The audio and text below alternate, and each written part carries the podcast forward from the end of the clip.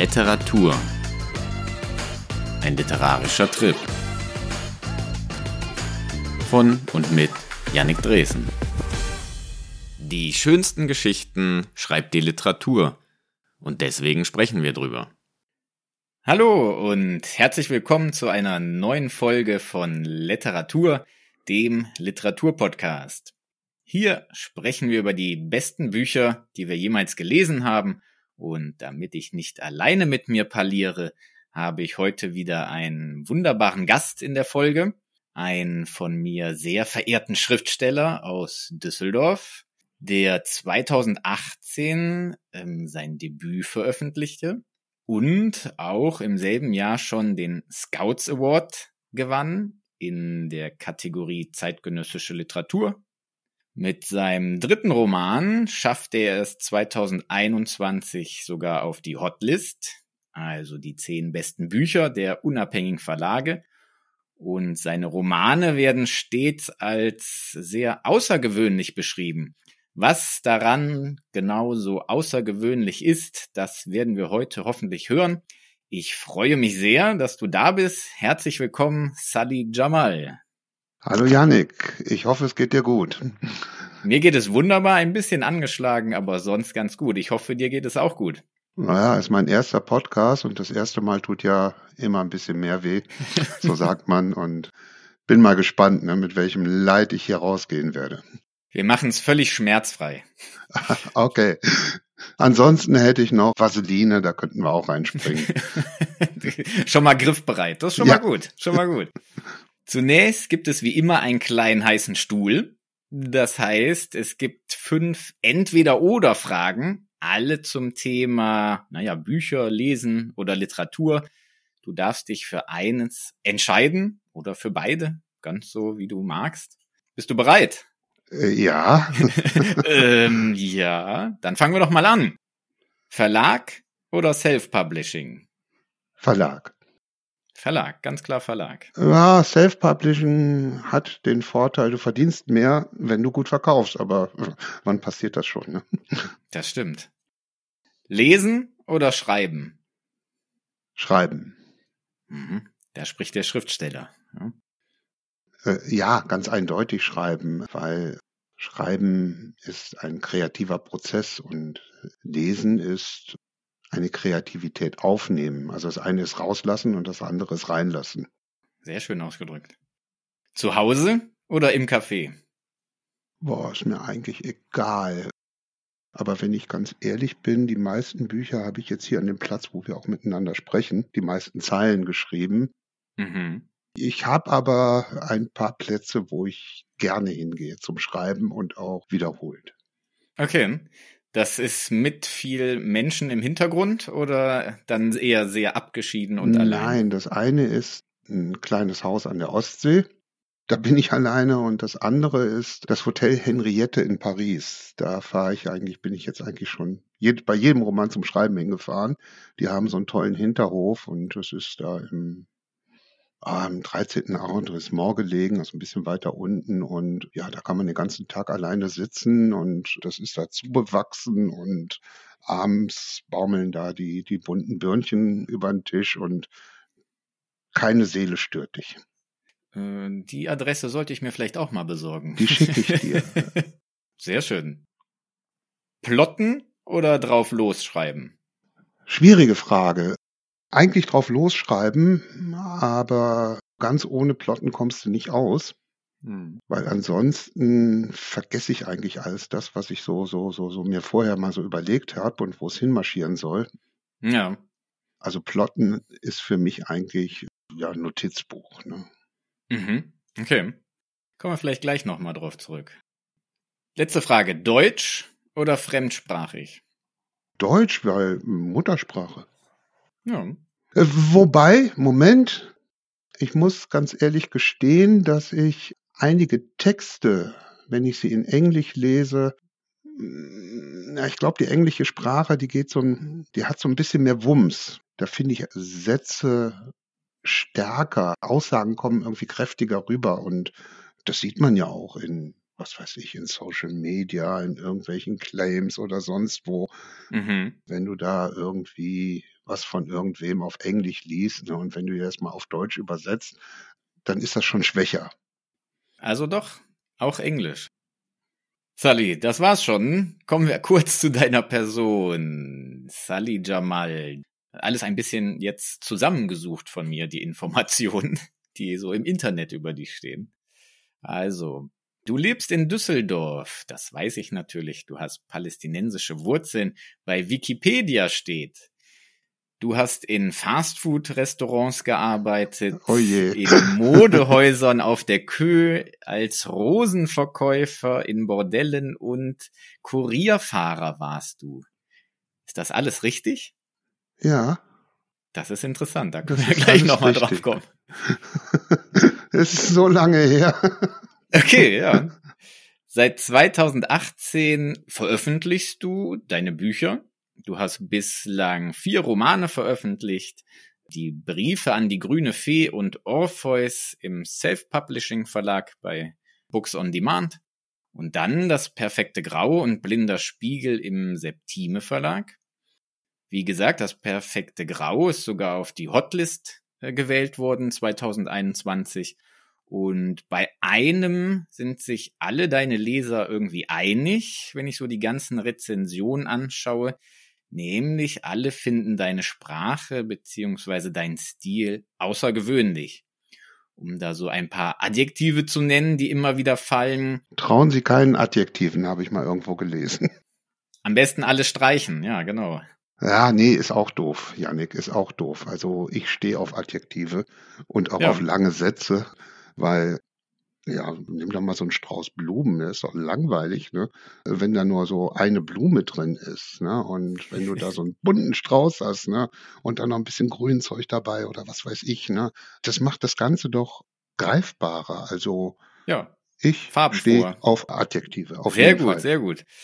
Dann ähm, sind nämlich die Adjektive, die immer genannt werden in deinen Rezensionen, poetisch, bildreich, zart, melancholisch, berührend, zugleich aber vielleicht auch manchmal brutal. Vor allem werden oft ganze Sätze rausgeschrieben oder unterstrichen in deinen Romanen. Das steht in sehr vielen Rezensionen immer. Ja, Sally, wie gehst du mit diesem Erfolg um? Oh, das läuft natürlich runter wie Öl und das ist ja, jetzt muss ich dir ein bisschen was erklären oder erzählen, wie ich überhaupt schreibe. Mhm. Ich habe da diese Idee und ich arbeite auch an dem Text. Also ich meißel mir den wirklich zurecht teilweise, dass ich äh, eine passende Alliteration da reinbekomme. Ne? Dass es also auch vom Klang und vom Duktus her stimmt, dass die Wortwiederholungen möglichst reduziert sind.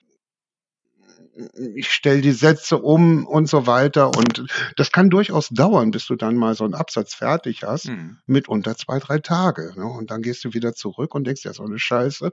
Und dann machst du es neu oder so richtig fertig wirst du nie. Also von daher, das kommt nicht aus dem Lameng, so wie wir hier im Rheinland sagen. Ja, das ist harte Arbeit. Ja, es ist wirklich Arbeit. Hm. Woran schreibst du momentan? An einer Geschichte über sechs Waisenkinder, die sich im Waisenhaus kennenlernen, die sich finden, verlieren, wiederfinden, wieder verlieren. Also Verlust ist ein Thema mhm. in diesem Buch und ja, die Kraft des Zusammenhaltes ist ein Thema, weil sie sind in irgendeiner Form aufeinander angewiesen. Und ja, so viel möchte ich jetzt nicht verraten, aber. Nee, musst du auch gar nicht. Das so ist im Groben die Geschichte. Ja, auf jeden Fall schreibst du an einem neuen Roman. Da dürfen wir sehr gespannt sein. Ja.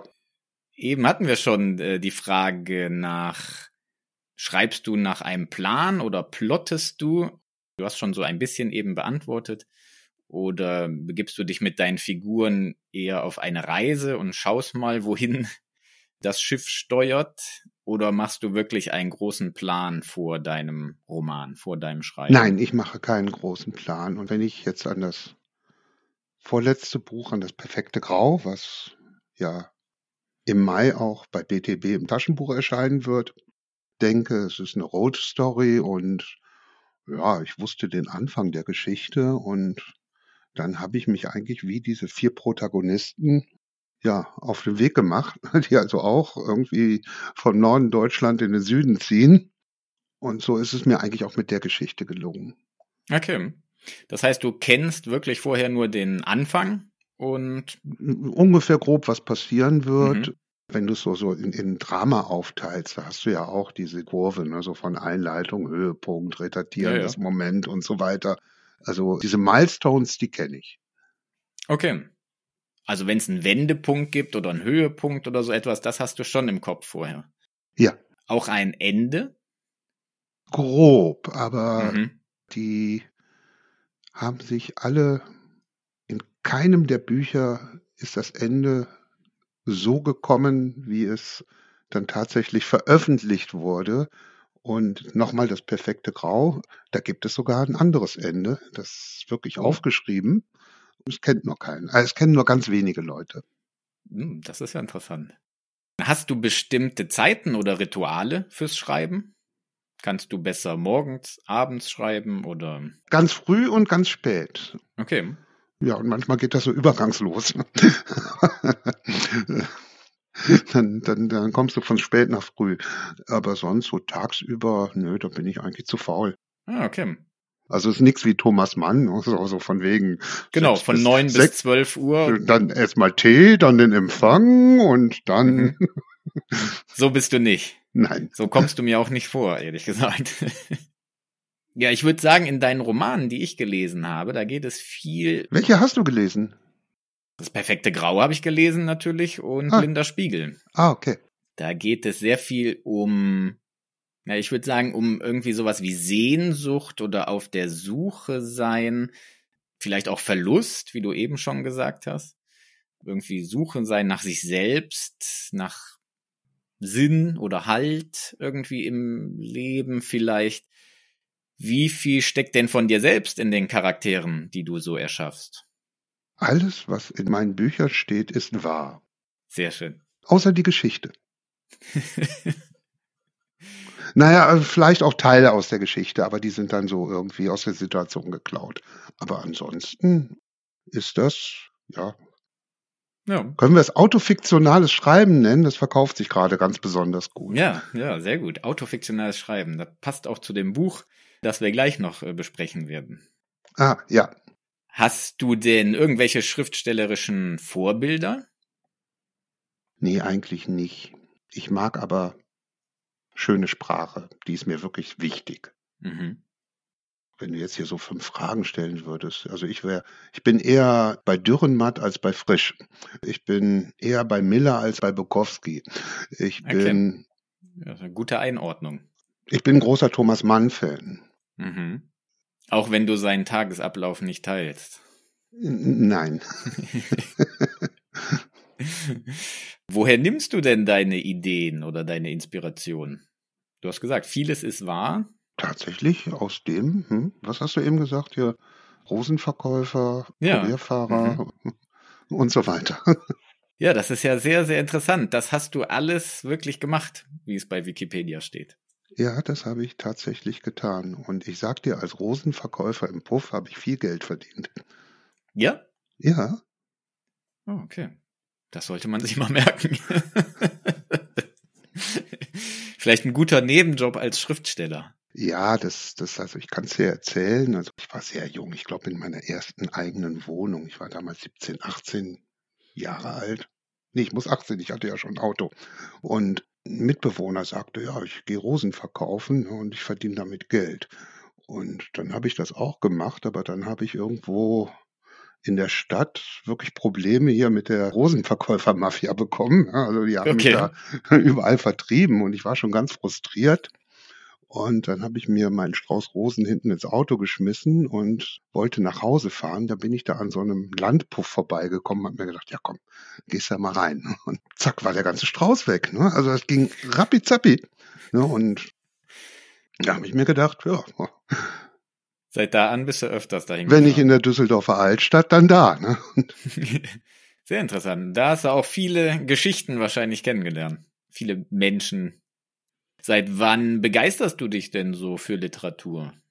Hat das schon in frühen Jahren angefangen? Ja, ich habe schon immer gelesen. Und das Schreiben, oh Gott, meine erste Geschichte, ja, die habe ich halt eben ganz klassisch aus Liebeskummer geschrieben. Mhm. Und ja, dann ist es die, die grüne Fee geworden. Mhm. Und ich hatte dann, ja, ich musste immer irgendwas Kreatives machen. Ich hatte also auch früher mal gemalt und okay. ich wohne in einer sehr kleinen Wohnung hier unterm Dach in Düsseldorf und ja, einfach keinen Platz dafür. Ne? Was liest du denn gerne? Was macht für dich ein gutes Buch aus? Schönheit, Schönheit im Text, in den Gedanken, wie die Leute mit Sprache umgehen und wenn dazu noch eine gute Geschichte dabei rauskommt, dann ist es richtig toll oder ach, dafür ist die Buchwelt viel zu viel zu weit. Also es gibt auch zum Beispiel das Buch, über das wir gleich sprechen, da ist ja gar nicht viel Geschichte, aber es mhm. besticht einfach durch Sprache. Und andere Bücher, Irving zum Beispiel, ich finde, das ist jetzt nicht unbedingt der große Sprachkünstler, aber der hat so viele crazy Geschichten da drin, die mhm. irgendwie zusammenpassen, äh, zusammengehen. Und ich muss sie ja gar nicht alle erwähnen. New Hampshire, Old Meany und so weiter. Oder vor allem Gab, ne? seinen ganzen makabren Toten da drin. Das ist für mich Geschichte, die einfach gut erzählt ist. Du achtest aber auch sehr auf den Stil, hast du gesagt. Ja. Das unbedingt. ist etwas, was dir sehr wichtig ist. Was dir beim Schreiben wichtig ist, aber auch beim Lesen dann. Ja, also wir wollen es ja alle behaglich und schön um uns haben. Sehr gut. Ja, dann kommen wir doch mal zu dem Buch, über das wir heute noch sprechen wollen. Eines deiner liebsten Bücher. Um welches Buch handelt es sich? Da kannst du das vielleicht kurz vorstellen oder kurz sagen, worum ja, es geht. Eine meiner Leserinnen, die Sabine Krass, wenn, sie, wenn du es hörst, schönen Gruß hier über den Podcast. Die hat mir ja eine Mail geschrieben, glaube ich, äh, und hat gesagt, lies mal von Albertine Sarrazin Astragalus. Das würde zu dir passen. Und dann habe ich das gekauft und es ist ja nur auch kein großes, kein dickes Buch und ja, ich war ganz gefangen in dieser Erzählstimme und ja auch in der Art und Weise, wie sie ihre Situation, die sie in diesem Buch durchlebt, beschreibt. Also es hat mir sehr, sehr, sehr gefallen. Und Sabine hatte recht. Hm. Ja, lieben Gruß an Sabine. Was hat dich denn so daran begeistert oder was begeistert dich so sehr daran? Diese kraftvolle Sprache, gleichzeitig diese dieses Lakonische in dieser Sprache, die hatte, hat kraftvolle Bilder, Trotz ist da drin. Aber vielleicht muss man auch so ein bisschen weiter ausholen, wer Albertine Sarrazin war und mhm. dann, dann bekommt man da vielleicht auch ein bisschen besseres Verständnis dafür, was ich eigentlich damit sagen will. Albertine Sarrazin war ein, also sie war also sehr, sehr viele Zeit in, im Gefängnis, war so ein, eine Kleinkriminelle in den 60er Jahren in Frankreich und schon als, als Jugendliche aus Pflegefamilien wurde sie wieder weggegeben und ja, ist auf die schiefe Bahn gekommen und hat also auch dieses Buch im Gefängnis geschrieben. Hm. Und sie bricht aus und bricht sich dabei den Fuß. Astragalus, das ist, das habe ich natürlich nachgegoogelt, so ein, so ein Knochen ja, im Fuß. Auch. So ein mhm. Knochen im Fuß. Sprunggelenk oder so, glaube ich, ja. Genau. Und sie wird dann, nachdem sie von der Gefängnismauer springt, das Buch fängt schon an, der Himmel war zehn Meter weit weg. Die zehn Meter sind, ist der Sprung nach unten gewesen.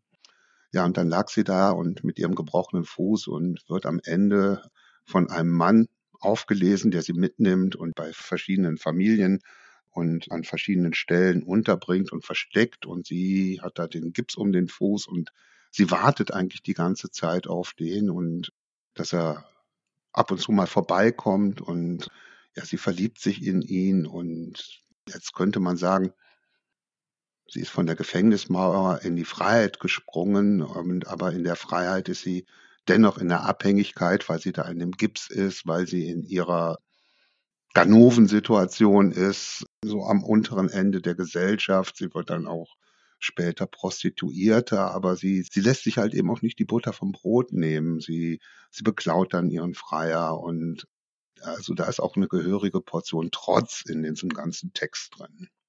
Ja, ganz genau. Also so ging es mir auch. Jetzt hast du schon sehr, sehr viel dazu gesagt. Vielleicht können wir das erste Mal rausgreifen, autobiografisch. Also der Text ist ja eigentlich nicht von der Autobiografie dieser Albertine Sarrazin zu trennen. Ist das ein autobiografischer Text, würdest du sagen? Ist das ein autofiktionaler Text, wie es heute so nee, schön ich heißt? Ich glaube, dass der sogar sehr autobiografisch und nicht mhm. autofiktional ist, weil es gab ja tatsächlich diesen Julien, mhm. den sie auch, ich weiß es nicht genau, geheiratet hat oder heiraten wollte, bevor sie dann im Alter von knapp 30 an der schiefgelaufenen Narkose halt verstorben ist. Ja. Und sie kam gerade so in diesen Literaturzirkus rein und Simone de Beauvoir hat sie halt eben protegiert. Und mhm. naja, das ist dann Kick, ne? Also ich bräuchte auch noch so eine Simone hier.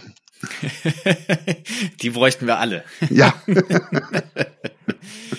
ja, das stimmt.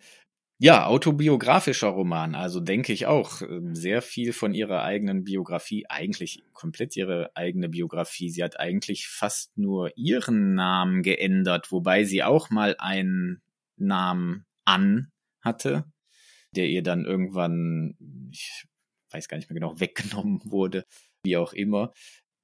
Also sie, die Albertine ist in Algier geboren und wurde dann direkt zur Adoption freigegeben, wie du gesagt hast, ist aufgewachsen in einem französischen, ja, gut bürgerlichen Hause und wurde aber mit zehn Jahren sogar vergewaltigt.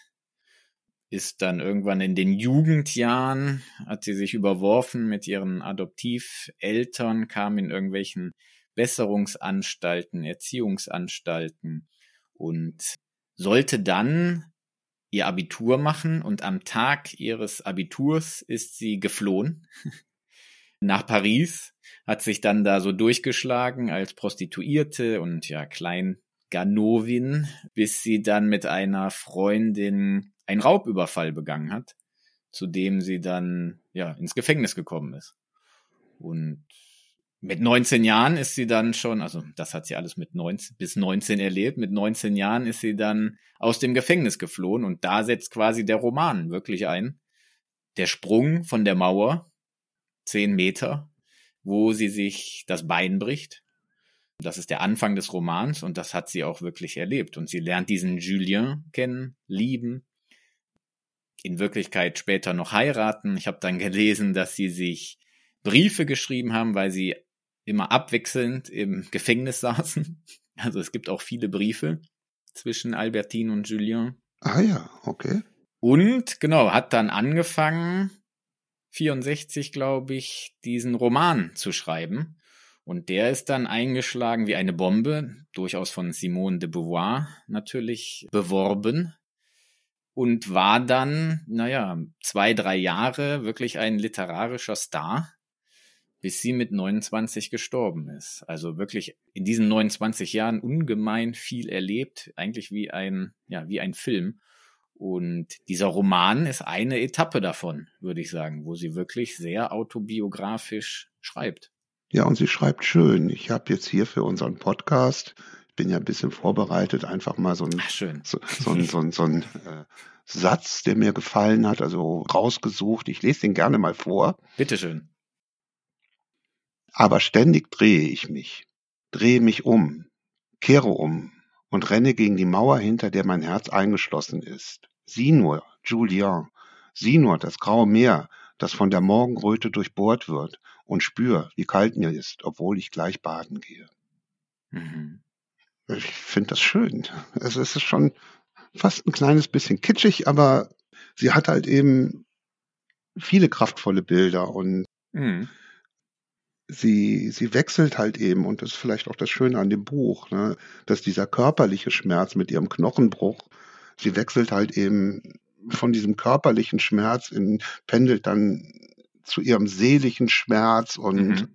beschreibt eigentlich immer ihr drinnen und das draußen und das, das Ganze changiert und das Ganze hat dann auch noch einen Hauch von Romantik. Also ich war ganz fasziniert von dem Buch. Ja, stimmt ja auch. Also wie du schon gesagt hast, die Geschichte an sich lässt sich ja in wenigen Sätzen zusammenfassen. Also eine sehr junge Frau türmt aus dem Gefängnis, bringt von einer 10-Meter-Mauer, bricht sich das Bein, wird von einem Julien aufgegabelt mitgenommen, in den sie sich verliebt und muss immer wieder in mehrere Verstecke, in mehrere Verstecke wird sie gebracht. Und sie wartet immer auf diesen Julien. Sie wartet, bis er wiederkommt. Ist sie damit in eine neue Abhängigkeit geraten? Ist das ein neues Gefängnis? Ja, also wie gesagt, ne, äh, sie springt in die Freiheit und ist aber dennoch abhängig von den Leuten, mhm. vom Geld, von Julien. Wer meint, es rauslesen zu müssen, der könnte auch sagen, ja, sie verhandelt vielleicht auch so ein bisschen das Thema Freiheit. Immer mhm. schönes Thema in der Literatur. Natürlich, ganz genau, ja. Was mir als erstes aufgefallen ist, so wie dir dann auch, aber als du dieses Buch vorgeschlagen hast und ich das gelesen habe, da musste ich in der Tat direkt an dich denken. Ja, Sabine anscheinend auch. Sabine anscheinend auch. Sabine, ich kann mich dem nur anschließen. Der Stil, der so, naja, außergewöhnlich ist, mal sehr grob, mal sehr sanft, viele poetische Vergleiche, Bilder, die da drin sind. Du hast schon gesagt, so manchmal fast zum Kitsch, aber die Grenze wird nicht überschritten. Vorher bekommt sie den, den Schwung noch. Sie fängt das mit ein bisschen Vulgarität wieder ein. Ja, genau. Sehr schön. Findest du dich auch selbst in diesem Stil wieder? Ja, das ist eine schwere Frage. Also, ja, wenn ich meine eigenen Kritiken lese, wird das wohl so sein. Also ich kann dir das schwer beantworten. er hat dir auf jeden Fall sehr zugesagt, dieser Stil. Äh, wahrscheinlich, weil er doch sehr an dich selbst erinnert. Also wenigstens die Leser, Sabine und mich, erinnern sich doch da irgendwie sehr an deine äh, Schreibe, an deine Romane. Dieses Buch ist in den 60er Jahren zu einem Kultbuch geworden. Sie war, also diese Albertine, war ein literarischer Star für zwei, drei Jahre, bis sie dann sehr früh gestorben ist mit 29, wie du gesagt hast, bei einer schlecht gelaufenen Operation. Was glaubst du, warum ist es so ein Kultbuch geworden in den 60ern? Spiegelt das irgendwie das Leben der 60er wieder? Ja, in dem Buch gibt es ja ein Nachwort von Patti Smith und ja, sie hat das aber sehr auf sich bezogen und Mhm. keine Ahnung, auch hier so war von Mapplethorpe äh, getrennt, 'n neuen Mann und auch dieses dieses Warten und und ich hatte eben auch den Begriff Trotz schon mal verwendet und dieses trotzdem dieses Durchkommen wollen und wenn du es jetzt auf diese Zeit anspielst ähm, ja, es, es, es, es hat auch so ein bisschen was von, von Godard oder Truffaut. Mhm. Und die waren nun mal in der Zeit. Ne? Ja, auf jeden Fall. Auch in dem Milieu, in dem sie sich bewegt, also es sind alles irgendwelche Kleinkriminelle, Ganoven, auch von Versteck zu Versteck, wo sie da gebracht wird, oder Prostituierte oder ehemalige Prostituierte. Sie selbst geht irgendwann wieder auf dem Strich. Also so ein bisschen die Halbwelt von Paris. Warum ist das so faszinierend, diese Halbwelt? Ja, weiß ich nicht. Ne? Ich meine, guck dir doch Christiane F. an. Also gutes Beispiel. Ja. Die Geschichte eines eines Mädchen mit so einem Strichmädchenherz. Ne? Also mhm. ja, warum nicht? Ist das für dich ein feministischer Text? Feministischer Text? Mhm. Schwere Frage. Immerhin von Simone de Beauvoir äh, beworben. Äh, in der deutschen jetzt, also ich glaube vor zehn Jahren, ist nochmal die Neuübersetzung herausgekommen. Wie du gesagt hast, mit einem Nachwort von Patti Smith, wo sie wirklich Lobeshymnen auf diesen Text, sehr persönliche Lobeshymnen auf diesen Text schreibt es ist mit Sicherheit auch ein feministischer Text, weil es ja auch von einer Frau geschrieben worden und äh, dass das erstmal eine Frau schreibt und zwar auch aus der Perspektive einer Frau und dann natürlich ein bisschen, naja, aus diesem, aus dieser verwegenen Halbwelt, die sich selbst prostituiert, auch nicht die allergrößten Probleme damit hat, auch in dieser Halbwelt zu leben mit diesen kleinen Kriminellen. Auch dieser Julien, muss man ja auch sagen, in den sich verliebt, der ja immer wieder weg ist und nach ein paar Wochen wiederkommt. Auch der dreht ja die ganze Zeit krumme Dinge. Also aus dieser Perspektive einer Frau, diese Halbwelt, ja, diese Unterwelt, was auch immer man sagen will, darzustellen. Ich denke, das war relativ neu. Und das mit einem Ton, wie du schon gesagt hast, also sehr poetisch, aber dann auch wieder doch so ein bisschen Ganovenslang da drin, der für diese damalige Zeit auf jeden Fall sehr neu war und der immer noch begeistert, muss man ja, ja sagen. Was ich auch besonders finde, ist, dass es, es gibt viele Bücher und ich schreibe auch selbst so immer aus der Ich-Perspektive. Ich habe es auch mal anders versucht, aber irgendwie gelingt mir das nicht so gut. Okay. Und aber immer rückblickend und sie schreibt in der Jetztzeit. Ja. Das macht das Ganze alles noch etwas unmittelbarer. Ja, das stimmt. Man ist direkt dabei. Ja. Also von Anfang an, die zehn Meter vom mhm. Sprung, mhm. man ist direkt dabei und fiebert so ein bisschen mit, was da passiert. Es ist nicht rückblickend geschrieben, mhm. sondern man ist wirklich unmittelbar an der Situation beteiligt. Das stimmt. Was hältst du von Sensitive Reading oder vom Redigieren älterer Texte für unsere heutige Zeit? Das sind zwei unterschiedliche Paar Schuhe erstmal. Mhm. Ich fange mal mit dem letzteren an. Mhm. Also ich glaube, so ein Henry Miller hätte heute überhaupt keine Chance. Der würde dermaßen gekreuzigt werden in, in den sozialen Medien, wäre einfach nicht möglich. Mhm. Jetzt kann man weitergehen. Das N-Wort bei Astrid Lindgren und Genau, ist nämlich auch hier drin, das N-Wort. Da finde ich schon, dass in der heutigen Zeit der Verlag eine Verantwortung hat, zumindest mit einem Text darauf hinzuweisen, dass das aus der Zeit gekommen ist, also mhm. oder in der Zeit so war. Das zu ändern halte ich allerdings für völlig falsch, mhm. weil das verfälscht ist. Ne? Weil wenn man das weiterdenkt, dann, dann äh, weiß ich nicht. Ne? Dann haben wir auch irgendwann nicht mehr diese Sprache vom ollen Goethe, was weiß ich, hm. Ähm, mich düngt, ihr seid äh, und so weiter. Dann wäre es dann wär's einfach was anderes. Ja. Das kannst du von vorne bis hinten treiben. So, und jetzt zum Sensitive Reading. Halte ich eigentlich nicht für verkehrt, weil wenn man schreibt, hat man schon eine Verantwortung dafür, dass man einfach keine Scheiße raushaut.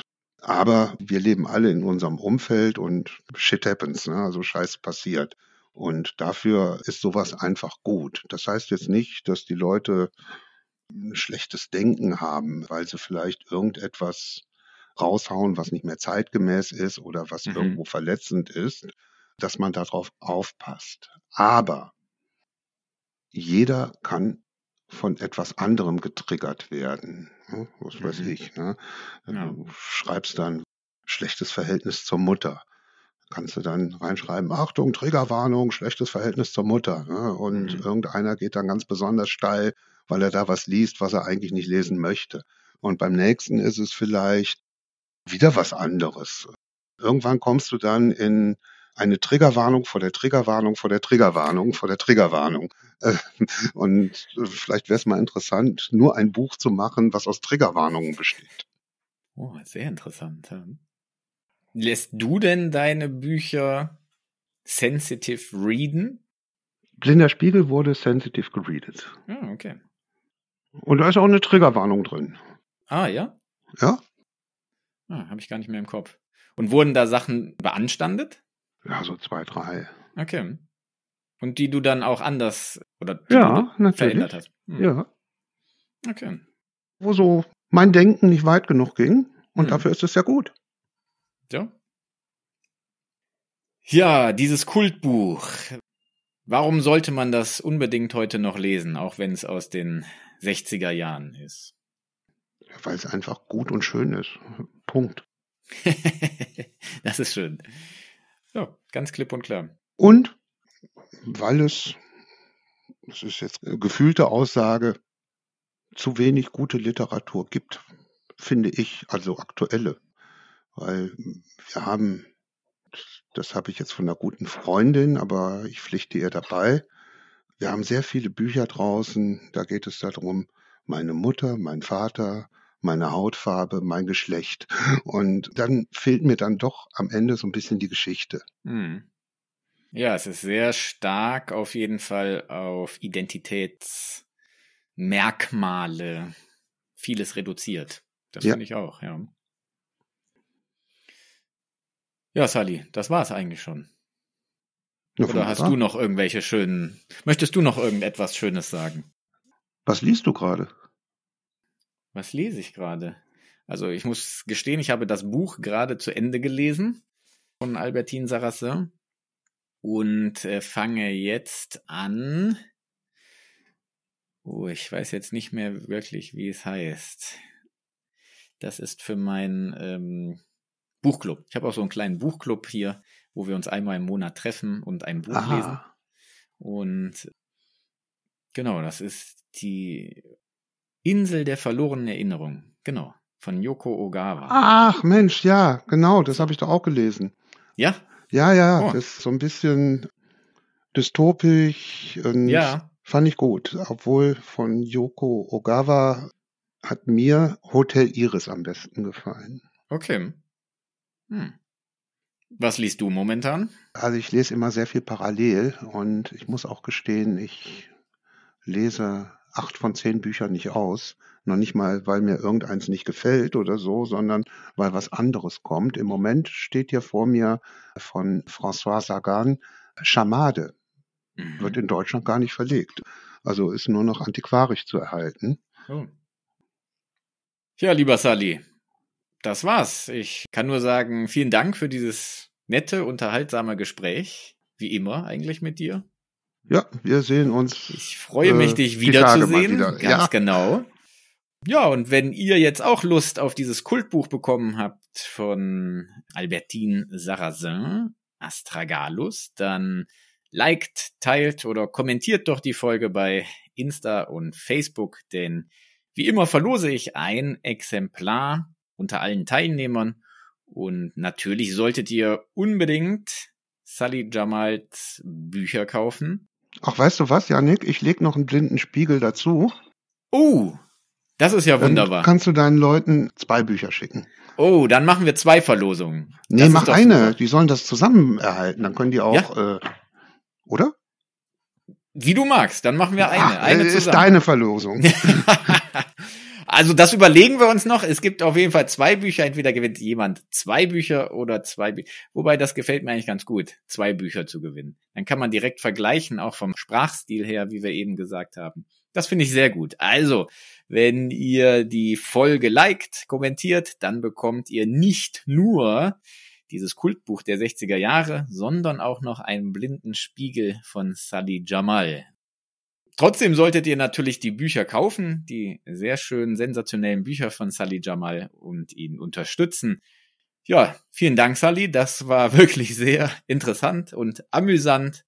Ich danke euch fürs Zuhören. Das war's wieder mit Literatur. Wir hören uns im nächsten Monat wieder und bis dahin wünsche ich euch wie immer viel Spaß beim Lesen.